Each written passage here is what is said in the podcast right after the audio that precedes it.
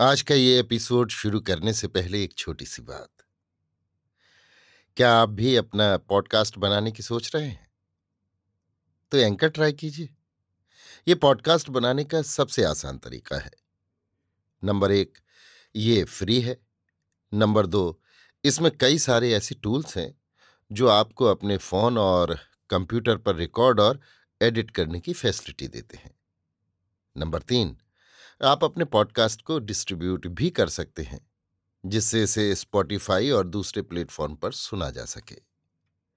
तो डाउनलोड कीजिए free anchor app या विज़िट कीजिए एंकर डॉट एफ़ पर अपना पॉडकास्ट स्टार्ट करने के लिए। ये तो थी एक छोटी सी जानकारी, और अब शुरू करते हैं एपिसोड का सिलसिला। तो आज के एपिसोड में लीजिए सुनिए आचार्य चतुर्सेन शास्त्री के लिखे उपन्यास सोमनाथ के छब्बीसवें भाग, महोत्सर्ग को मेरी यानी समीर गोस्वामी की आवाज़ में। कुछ ही देर में घोगा बापा प्रकतिस्थ हो गए। उनका क्रोध न जाने कहाँ विलीयमान हो गया। अभी तक सज्जन और सामंत हाथ में नंगी तलवार लिए, विमूढ़ खड़े, गढ़ से बाहर जाती हुई गजनी के अमीर की साढ़नी को रौद्र नेत्रों से ताक रहे थे। घोगा बापा ने आकर पुत्र के कंधे पर हाथ रखकर कहा, सज्जन इन जाते हुओं को क्या ताकता है? अब आते हुओं की ताक में रहना होगा। जा तो इसी क्षण साढ़नी लेकर दौड़ जा। नींद और विश्राम का समय नहीं है। अरे, सूर्य और चंद्र के वंशधरों ने प्राणों के मोह और चमकीले कंकड़ पत्थरों के लालच में धर्म और कर्तव्य बेच दिया। मेरी मुल्तान और लोहकोट की चौकी टूट गई, परंतु अभी मैं हूँ, चिंता नहीं। मैं भगवान सोमनाथ की चौकी पर, यहाँ मरुस्थली के मुख पर मुस्तैद हूँ। गजनी के अमीर की क्या मजाल जो मेरी मरुभूमि में पैर रखे। पर तू जा, अभी जा और झालौर पहुंचकर परमार को होशियार कर दे। जितनी जल्द पहुँच सके पहुँच जा पुत्र, तुझे केवल जाना ही है, आना नहीं। ये तलवार अभी म्यान में मत करना। वहाँ से सीधा सोमनाथ पट्टन पहुँचना और सर्वज्ञ की आज्ञा से वहीं भगवान सोमनाथ के रक्षण में जूझना। अभी तो मैं ही हूँ, पर कदाचित कोई अघट घटना घट जाए तो तू अपने हाथ से अमीर का सिर काटना। नहीं तो रणांगन में मर मिटना मेरे पुत्र। इतना कहकर बिना उत्तर की प्रतीक्षा किए राणा ने दो कदम आगे बढ़कर सामंत के सिर पर हाथ रखकर कहा, पुत्र, तुझे भी जाना होगा।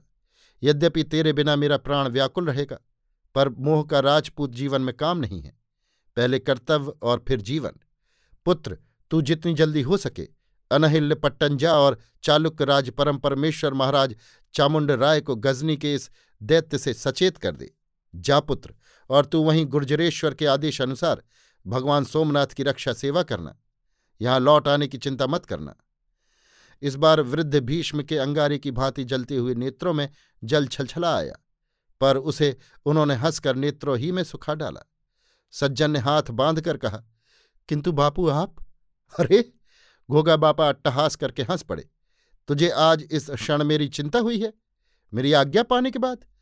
मैं अब नब्बे वर्ष का हुआ तो क्या तूने ही मुझे रक्षित रखा है? अरे, क्या तू नहीं जानता, जो विश्वंभर विश्व भर का पालन करता है, वो सदैव घोगा बापा के अनुकूल रहा है। घोगा बापा फिर हंस पड़े। जाओ जाओ एक एक साढ़नी ले जाओ और दो दो सवार, बस। इतना कहते कहते घोगा बापा का कंठस्वर रूखा हो गया। इसने की आर्द्रता जैसे हवा में उड़ गई। उन्होंने होठ संपुटित कर उंगली उठाकर दोनों को वहाँ से तुरंत चले जाने का संकेत किया। अब पिता पुत्र का साहस एक शब्द भी कहने को न हुआ। दोनों ने भूमि में गिरकर घोगा बापा के चरणों में माथा टेका और चल दिए। बापा ने अब नंदीदत्त को बुलाया। उनके आने पर दोनों हाथ फैलाकर कहा, गुरुदेव, अब आप हैं और मैं हूँ। बस इतने में ही समझ जाइए। गढ़ गढ़वी का, अमीर मेरा और अंतपुर आपका। परंतु अभी हमें बहुत समय है। अमीर को यहाँ पहुँचते एक पखवाड़ा तो लग ही जाएगा। इस बीच में हम चाक चौबंद हो रहेंगे। परंतु आपको एक कार्य करना होगा। आपको इसी क्षण सपाद लक्ष्य जाकर धर्मगजदेव को सावधान करना होगा। समय विपरीत है, कहीं ऐसा न हो, उसकी बुद्धि भी भीमपाल और अजय की भांति मार्ग भ्रष्ट हो जाए।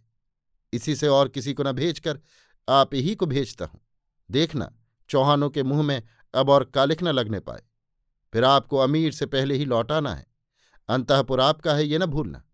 और बात मैं आपके आने पर कहूँगा। वृद्ध नंदीदत्त कुछ देर खड़े कुछ सोचते रहे।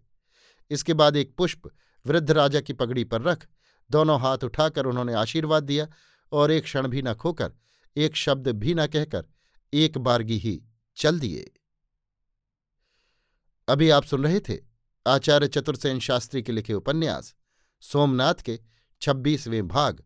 महोत्सर्ग को मेरी यानी समीर गोस्वामी की आवाज़ में।